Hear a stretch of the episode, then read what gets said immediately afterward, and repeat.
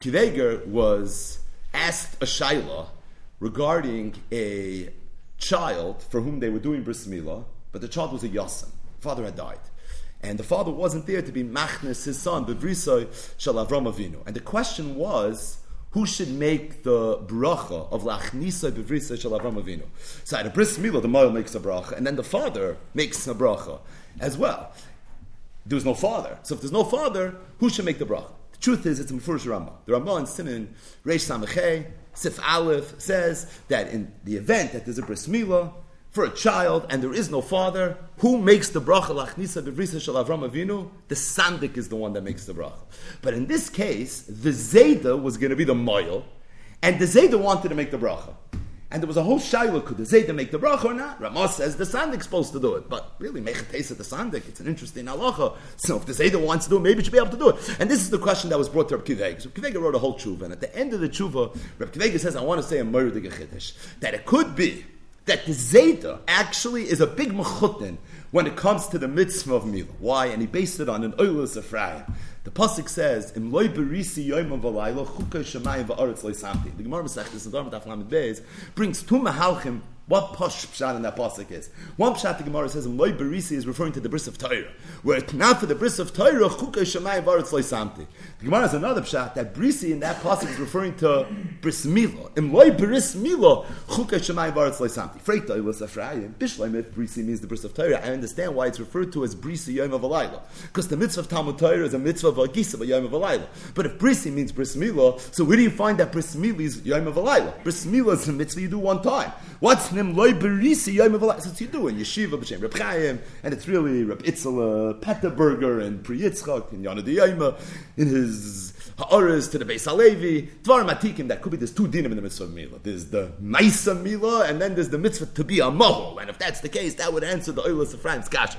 But the Oilas of Franz said a different malach. He said that a person is born oral. This orla that the person has is a symbol of an orla salev that a person has on a pneumistic level. Meaning a person is born with an orla mibachotz, which symbolizes an orla that he has mibafnim. As long as a person has his orla bifnim, he's metumtim. It's going to be very hard for him to learn Torah. It's going to be very hard for him to come to any hasagas and ruchnias.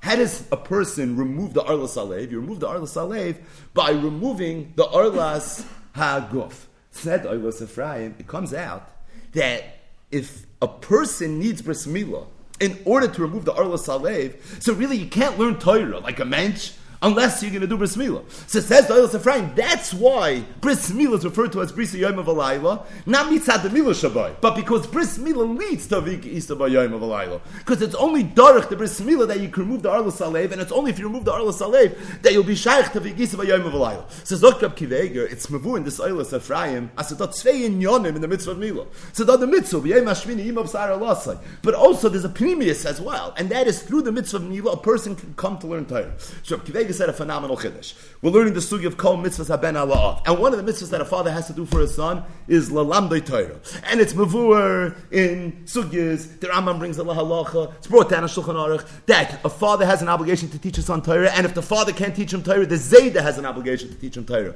So Rav Kivega said if a Zayda has an obligation to teach his grandson Torah, then Memelo he's going to have an obligation to make sure he gets bris as well. Because if he's not going to make sure that he gets a bris how's he going to be able to teach him Torah? The Oilas Ephraim, you need to remove the arla in order to remove the arla salev in order to be shy. Ad kidei kach that mila is referred to as brisa yom of alayla because it's part and parcel. It's mekush with the mitzvah of Talmud Torah. Says Zokrab Kiveger, the zayda would have a shayches here, not mitzad hilchas mila, but mitzad hilchas Talmud Torah. And he says even though the Gemara didn't mention it, right? The Gemara says the father. If there's no father, there's bezdin, and if there's no bezdin, he does it by himself. But really, mitzad hilchas Talmud Torah, the zayda is obligated as well. And he said, if that's the case, the Zayd is the grace of Mechutin over here, and it definitely gives him a license to be able to make the bracha, Lachnisa Avram Avinu. That's Reb Kivega, we didn't speak out. There's a lot more barichas of this in the Reit Bites Ayin